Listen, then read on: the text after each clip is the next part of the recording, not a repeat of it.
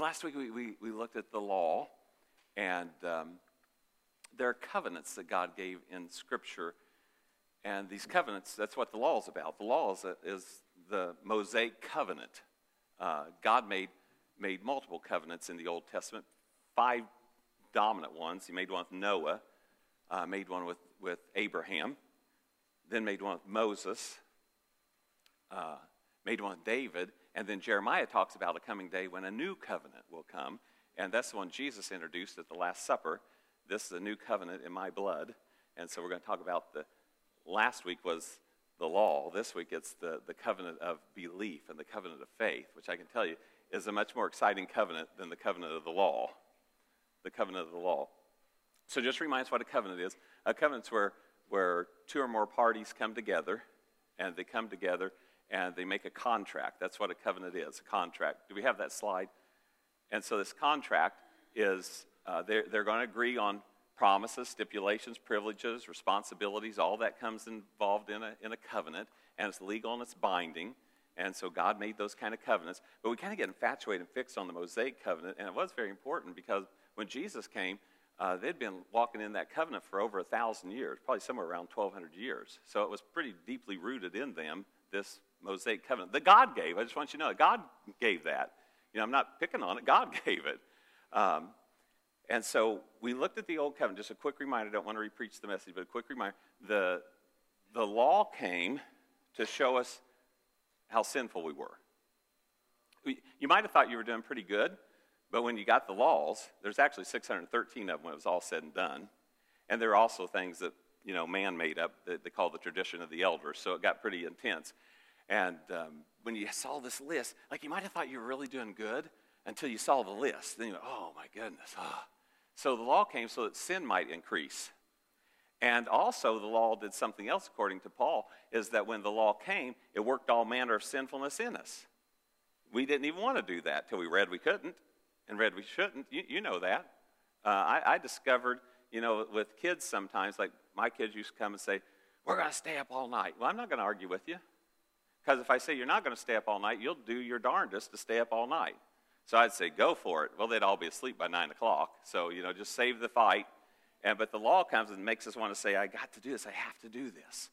And so it increased our sinfulness. And so we found out how utterly sinful we were and that we were unable to keep the law. We were unable to follow the rules. And so then it was designed to exasperate us, where we would come to a place where we say, like Paul, O wretched man that I am, who will deliver me from this, this body of death? And he said, Thanks be to God through Jesus Christ. That's where my deliverance comes.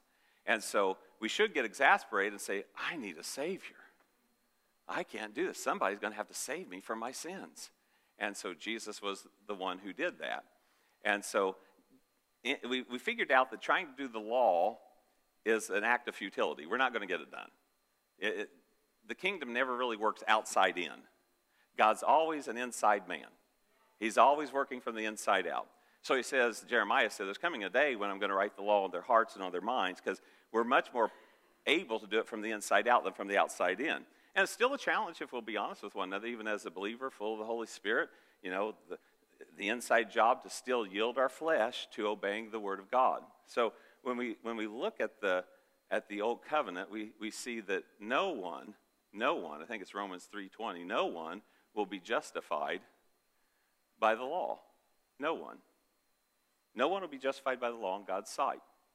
Don't have a slide for it, but I think it's Romans 4.15 says that the law uh, brought wrath. It brought wrath to us. Well, Darlene showed me something a, a month or so ago, and, and when I saw it, I thought, you know, this is, when I saw it the first time, I said, here is the making of a little Pharisee. It's a, a little video clip that I want you to see uh, about somebody who's seen all the wrongdoing, everything that's wrong, and pointing it out and calling it out. And you might have one of those in your life. Uh, don't nudge them right now if they're sitting beside you, who wants to spot out everything that you're doing wrong. Well, this little person's got it down pat. So let's watch the uh, what I titled "The Making of a Little Pharisee" here. Papa, do not listen. Well, I could have told you that. He acts like a little child. I could have told you that too. He looks But Papa has worked. He acts like a little baby Papa girl. has worked hard this week. I know he looks like a. He acts like a little baby girl. He went out there in that cornfield and he broke corn for all them women.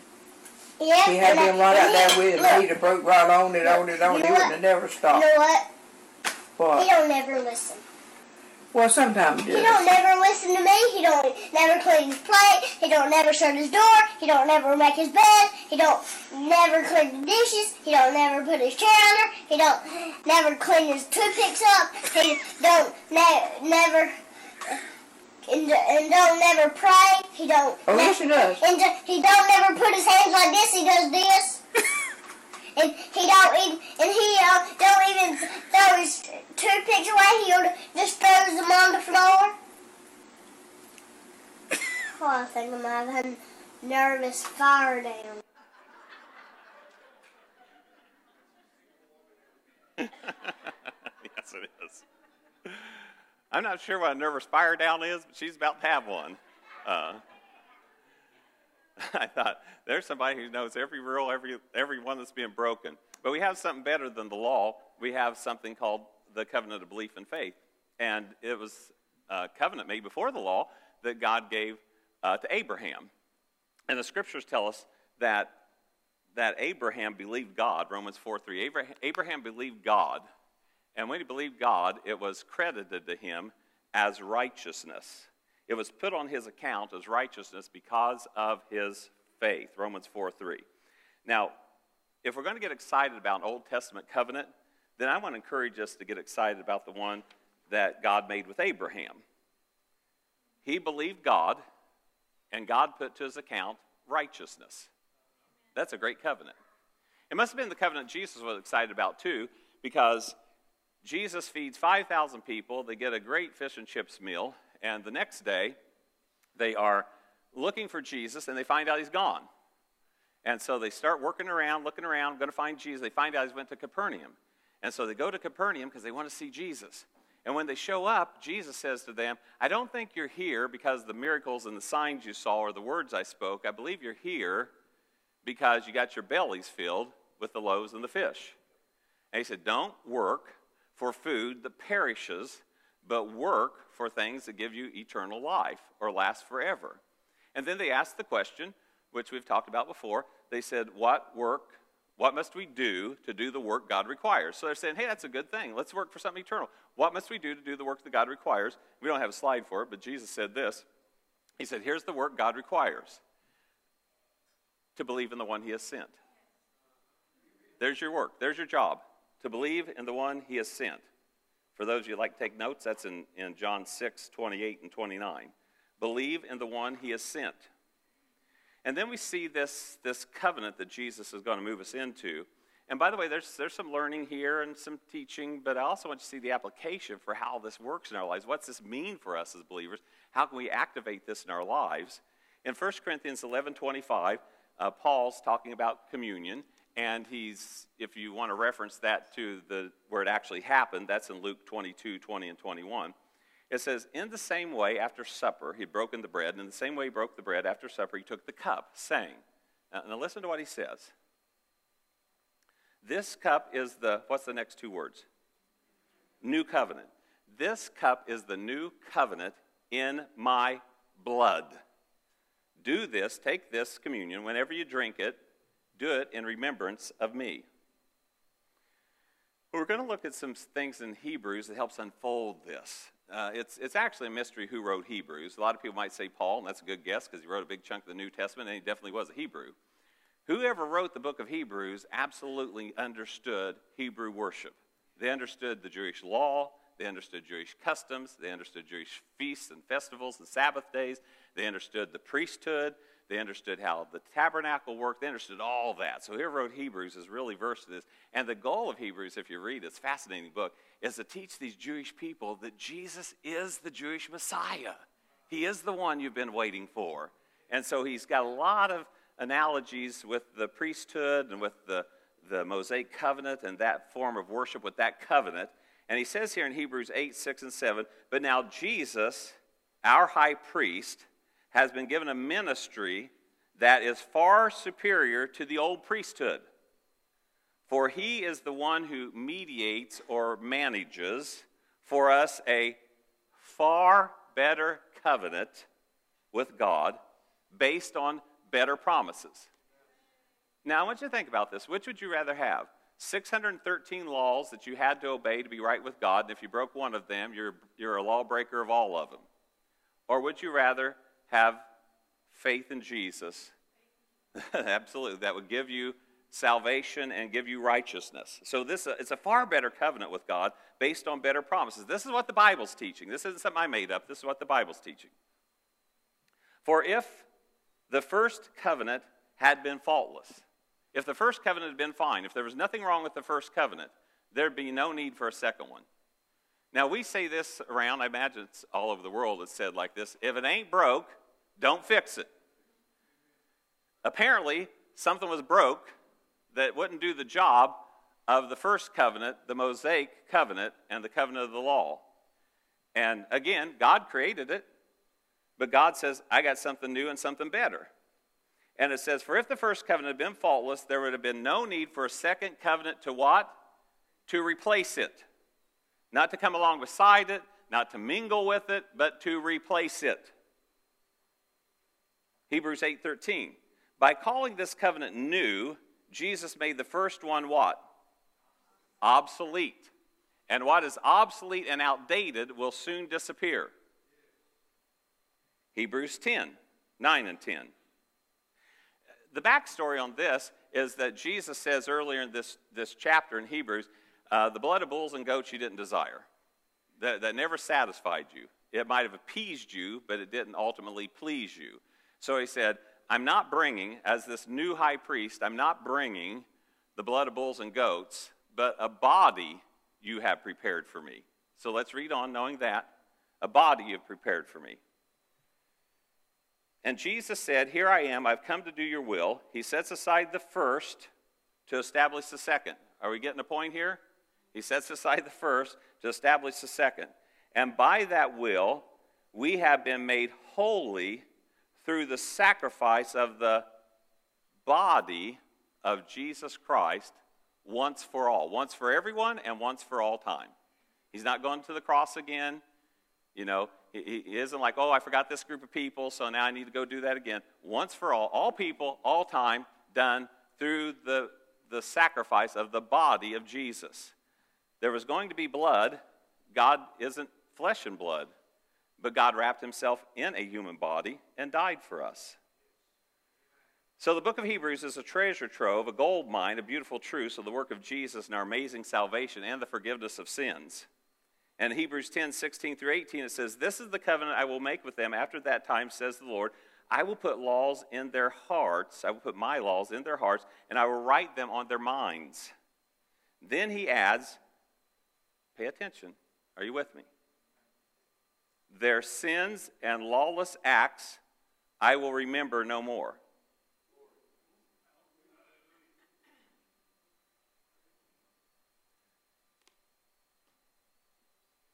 We've all sinned. We've all done lawless things. We've all done shameful things. We would all, we've all done things that if, if we broadcasted on the screen today, our secret things, we'd be mortified. We'd run out of the room. Guess what? Their sins and lawless acts I will remember no more. For where these have been, what? Forgiven. Your sins and lawless acts have been forgiven. They're not going to be remembered anymore. Where these have been forgiven, sacrifice for sin is no longer necessary. Sacrifice for sin is no longer necessary. Now, God Almighty has forgiven us of all of our sins and all of our lawless acts. He's forgiven them and he's remembered them no more. So I want to ask a question. It's not a trick question, just think about it in your, in your head. If God has forgiven you, can he do a better job at that? I mean, do we think he didn't do it really well? Was his forgiveness good enough?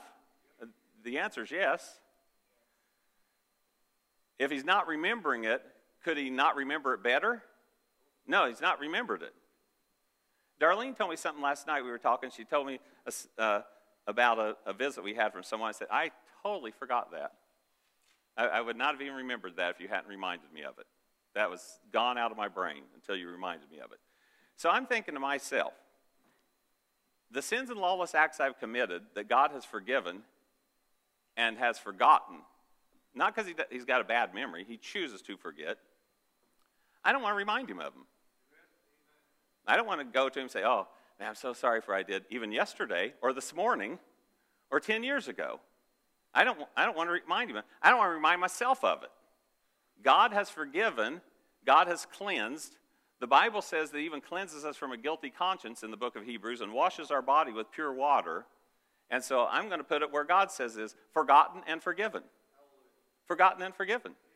You sit where you're at right now, because if we kept on going in Hebrews, uh, which we're not going to cover this today, well, I guess we are because I'm going to cover it right now. Uh, the Bible says that when Jesus finished what he did for us, he made us perfect forever. He said he's made perfect forever those who are being made holy. Now, this is an excuse to live however I want. I've been made perfect forever. Now I need to live that holiness out of my life. I've been made perfect forever, not so I can sin, but so I can live a holy life. So God's made us perfect forever. This can seem arrogant, but it's not. It's, it's actually just worship. You and I are here. If you know Jesus as your Savior, you are as pure and holy as you're ever going to be right now. Now, I want, I want I, if you're like me, you think logically and you like things to fit mentally, you say, well, hold it. Well, I can sure do a lot better. I, I get that, but I want to ask this question Can Jesus do any better? He's the one that paid for your sins, He's the one that gave His life for you. Was it not good enough? Was it pretty good, but not really good enough? He says He's made us perfect forever. Well, there's something that people do when they feel guilty for sinning. And even if they're not a Christian, they'll often do this. They may not call it sinning, but they know they've done wrong. It's something called, the big word for is penitence. Penitence is this action that you're going to do to show people your feeling and your understanding of the remorse and sorrow you have for doing wrong. And so, penitence is what we decide to do.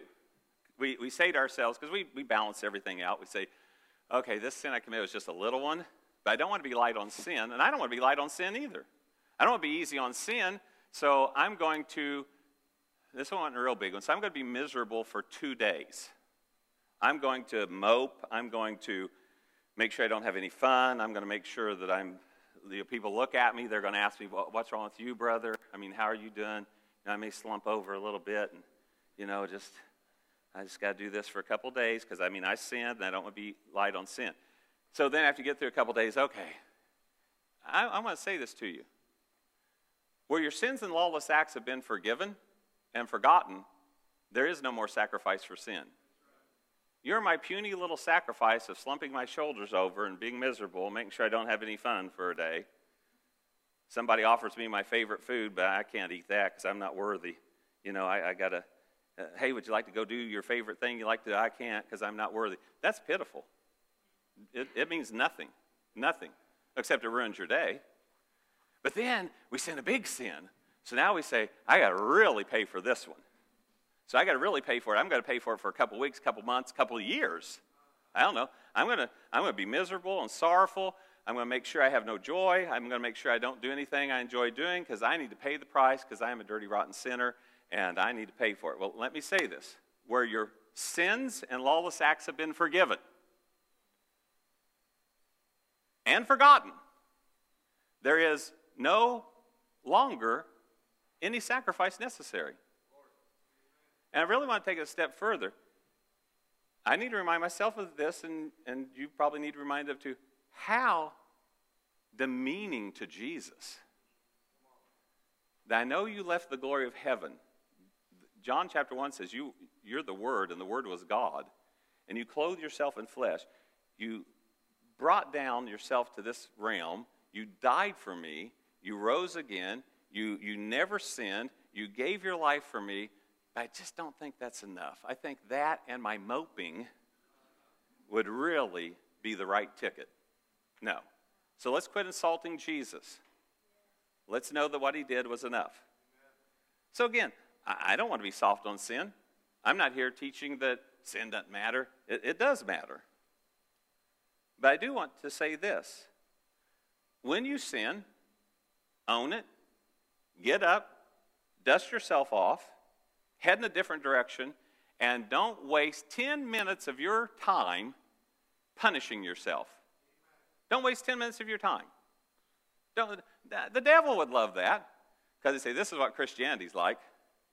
You know, you're, you're going to always not make it, and then you're always going to have to feel miserable, and you're always going to have to feel awful.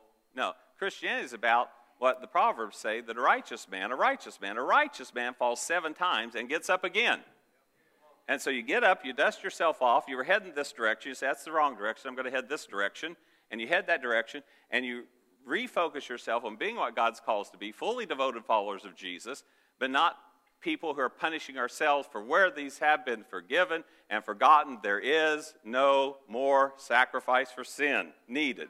It's not necessary, it's done. So rejoice. So I'll remind you at the end, but I want to remind you right now quit punishing yourself. Jesus was enough. Get up, dust yourself off. Don't be light on sin or easy on sin, but head yourself back in the right direction. Because all that time you're moping and you're just wasting time. You could be moving forward with God. So, been watching a lot of baseball lately. Don't know why I got hooked on baseball. Been watching a lot of baseball lately. Got hooked on baseball. And of course, you know, my favorite team is your favorite team, the Cincinnati Reds. And so, been watching them. They lost last night. Oh, another little side note, because I know you like to hear me ramble. Um, I was thinking about this. People go to a baseball game, and they're like three and three and a half hours long. And when they go into overtime, they get excited. And last night, I was watching, and the Mets were kind of like getting some momentum going, and that crowd was going nuts. The energy in that stadium to cheer on their team was, was crazy. And when all the dust settled, they won. And I thought, now let's compare that to church. We're going a little long today, aren't we? But baseball, oh man, we're in extra innings. This is exciting. We were a little noisy today, weren't we? Well, you ought to, you ought to saw that. I mean, I'm talking the state. You, know, you've been to sporting events. The stadium went nuts cheering their team on. We got a great team. We, we're on Jesus' team. We, hey, looks like we're going to lose. We just make a bunch of noise. We just keep going. We keep cheering it on. We got a great cloud of witnesses. They're even cheering us on, saying, let's go, let's go, let's go. We're going to win this thing. I'll tell you one thing I really love about God, uh, too, is He says this it, it, it's my field, my bat, my ball. We're going to play till I win. I like that about Him. I like that about Him. If you're ever a little kid and somebody brought the bat and ball and they didn't like how the game was going, they might take their bat and ball and leave. And you're like, thanks a lot, man. We're stuck here. But, but it's God's bat, God's ball, God's stadium, and we're going to keep playing until we win. So might as well just cheer on, get excited, and go forward. So, all that said, to say this these verses are the Grand Slam home run. Now, baseball is America's pastime, but just in case you've never seen baseball, if somebody's on first base, second base, and third base, and somebody gets up and hits a home run, that's called a grand slam, and you can't score any more runs than a grand, grand slam home run with one hit. It's, it's four runs scored there. This is a grand slam home run. Therefore, there is now, what's the next two words? Let's get, therefore, there's now what? How much? None. Are you condemning yourself? Shouldn't be. Yeah, but you don't know. You know, first of all, probably most people really do know, you know, that you're not that wonderful. But Jesus loves you anyway. Therefore, there's now no condemnation for those who are, that's a very critical phrase, for those who are in Christ Jesus. Those who are in Christ Jesus. Don't miss that. Because there's a lot of theories and philosophies out there in the world that aren't biblical. I hear this one all the time. We're all God's children. Not true. We're all God's creation. But according to the Gospel of John, chapter 1, to as many as received him, to those who called upon his name, to them he gave the power to become the children of God. That's who the children of God are. And so there's people out there saying, you know, I think I'm going to heaven. I'm, you know, I'm, I'm a pretty good person. Compared to whom? Compared to Charles Manson? Yeah. But compared to whom? Guess what? We get to be compared to God. Oh, well, I'm not doing so good then. well, then we need some help. There is therefore now no condemnation for those who are in Christ Jesus. If you're here today and you're not in Christ, and I find people, especially in the Bible Belt, I find people who have an affection and affinity towards God, towards the Bible, towards church. They remember grandma singing. They remember the revival services they went to, and they have an affection towards it, but they're not in Christ. I mean, they're not hostile to the gospel. In fact, you start talking about, oh, yeah, yeah, boy. Whew, I remember when I was a kid. Oh, no, I haven't gone after God for 30 years, but when I was a kid, I have all these wonderful memories. There's, there's a difference between having affinity and affection, a fond memory to get nostalgic about God, church, or revival service, and being in Christ. So I want to make this really clear. And, I don't mean this mean, I mean this loving. If you're here today and you're not in Christ, here's what the Bible says the Bible says that God has been showing goodness and kindness to you all your life. He's kind to the unjust and the just, He's good to the wicked and the righteous. And He pours out His goodness and kindness upon you, and His goodness and kindness is designed to move you into repentance. Now, that's a, a churchy word that really, I want to make it unchurchy for a moment. All it literally means is to change your mind. I thought God was mean. I thought God was awful. I thought being a Christian would be horrible. But then I started examining how good He's been to me, and I go, wow, I've changed my mind. Repentance literally means to think differently after. After I've considered all this, I now think differently. I think Jesus is wonderful. I want to know Him, I want to have a relationship with Him.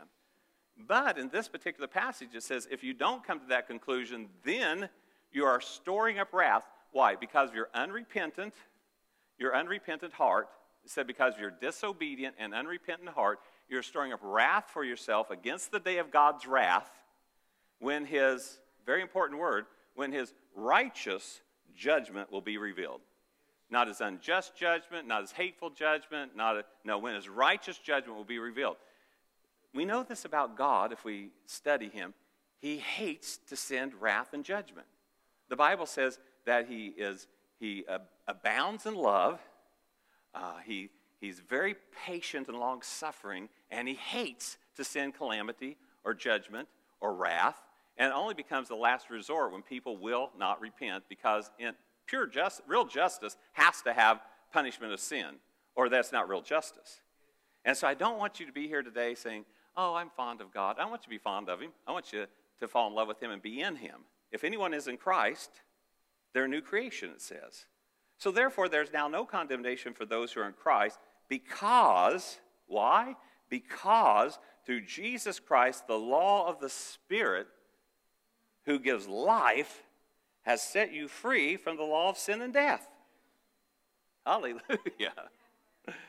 For what the law was powerless to do. Now, it's not that the law wasn't good. I mean, most of the, I mean, when you get to the traditions of the elders and stuff like that, you can get in some silly stuff. But here it says it wasn't a problem with the law, it was a problem with us. For what the law was powerless to do, and that was weakened through our flesh, our humanity. You have surely tried to keep the rules and couldn't keep them. It was weakened through our flesh. So, what the law was powerless to do because it was weakened by our flesh, God did. God did. It's not left undone. God did by sending his own Son in the likeness of sinful flesh to be a sin offering. And so, I bet this just irked the life out of the devil. It says, and so he condemned sin. He didn't condemn me and you, he condemned sin. I, I see the devil say, oh, it's going to be good. You know, God's going to get those lowly good for nothings. And when it all shook out, I went, oh, he didn't get them, he got sin. He dealt with sin. He dealt with the, the problem of humanity. He said he condemned sin in the flesh. In other words, as a human being, Jesus fulfilled everything perfectly. He did it all perfectly in order that the righteous requirement of the law might be fully met in whom? In us. I probably said it every time I read this, probably always will. I always think the verse ought to say that was fully met in him. And it was fully met in him. But he won the victory and gave you and I the victory. The Olympics are going on right now. You know, somebody runs and gets a gold, and they come up to you and take off the gold and say, It's all yours. And that pales in comparison to what Jesus did. It would be a little better if they said, and also in the record books for all eternity, my name's going to be moved out and yours is going to be put into place. That you were the champion, you were the gold medalist. And Jesus' victory is even better than that. But it gives us an idea the victory was won by Jesus and was imparted and given to us. In order that the righteous requirements of the law might be fully met in us who do not live according to the flesh, but according to the Spirit. And so I really mean this, and I don't mean this combatively or being hateful, but if somebody comes to you and says, you, you, need to, you need to obey the law and you need to do the law, say, Done it. Done. Well, I don't think you. Yes, I have. Yeah. I've met every requirement. Oh, so you have met every requirement. You have met every requirement. All 613. Yes, I have. Well, I don't believe that. Well, read your Bible, because I'm going to take you to this. Jesus said, All the righteous requirements of the law have been fully met in me. They're done. I don't live according to the flesh, I live according to the Spirit. Jesus hung on the cross. You're familiar with the story. He says something that really is a great translation. It's just the word's so big, the Greek word's so big, there's so much more we can get out of it. He hung on the cross, you remember, and he said, It is finished. Do you remember that? Tetelestai is the Greek word there. Tetelestai, it is finished. That's a great translation. It means it's completed. I've finished the task, it's done. Some people say, well, it wasn't done. He hadn't risen from the dead yet. Oh, it was done. He had spilled his blood, broke his body, and gave his life as a sin offering. The resurrection confirmed he was who he said he was. Because all kinds of people were saying, you know, I am this or I am that. But the word tetelestai in the Greek would have been what would be stamped on a bill when it was paid in full. So I don't know if they had rubber stamps back then, but if they did, when you went in and made your last payment on something, they would have grabbed a rubber stamp and stamped on tetelestai, which meant paid in full, which also meant finished, complete, done. But I like that paid in full, don't you? Paid in full. Paid in full. Devil comes to you and says, you, you, you, you got a debt. Oh, I don't have no debt no more. You don't have to remember tetelestai. Just tell him, paid in full. It's been stamped on my heart. The proof of it is I got the deposit of the Holy Spirit. Uh, it's been stamped on me. Paid in full. All the righteous requirements of the law have been fully met. Wow. Here's our application for the week Rejoice in your new and superior covenant. You have a new and superior covenant, built on better promises. Uh, a superior high priest uh, the Old Testament high priest had to keep doing it and doing it and doing it and doing it and doing it. Jesus, when he did, he sat down at the right hand of the Father and said, It's done. I've made perfect forever those who are being made holy. Second thing, would you please quit trying to pay for your sins? And this isn't a message just for, well, that's a good message for a new Christian. No, it's a message for all of us, me, you, all of us. Would we please quit trying to pay for our sins? Where they've been forgiven and forgotten, there's no more sacrifice for sin is necessary. The third thing I want to encourage us to do is let's live with a clean conscience, free from guilt and shame. Let's, and, and I, I get it. I'm, I'm a human being like you are. I know how we're wired up. It comes back to our remembrance, all we've done, and you can feel the air let out of you, and you can just go, man, no, stop it. You're a new creation. The old is gone, the new has come. Yeah, but Tracy, you know, I love the Lord and I behaved like that yesterday. Okay, get up, dust yourself off. I'm not excusing it. I'm not telling you to repeat it. I'm just saying, get up, dust yourself off. Don't waste another moment. Go after God. Live with a clean conscience because the Bible says He cleansed us from a guilty conscience and washed our bodies with pure water. And then the last thing is, I want to encourage you wake up fresh every day, confident in Jesus every day, every day. You know, you say, well, I had a horrible day yesterday. Well, thank God because I, I love this phrase, this scripture. His mercies are new every morning. Every morning. So you wake up, you see that sunshine start to come through the window, and you go, ah, your mercies are new every morning. I have a, I, I'm fresh, I'm clean, I'm confident in Christ, because he has made perfect forever those who are being made holy.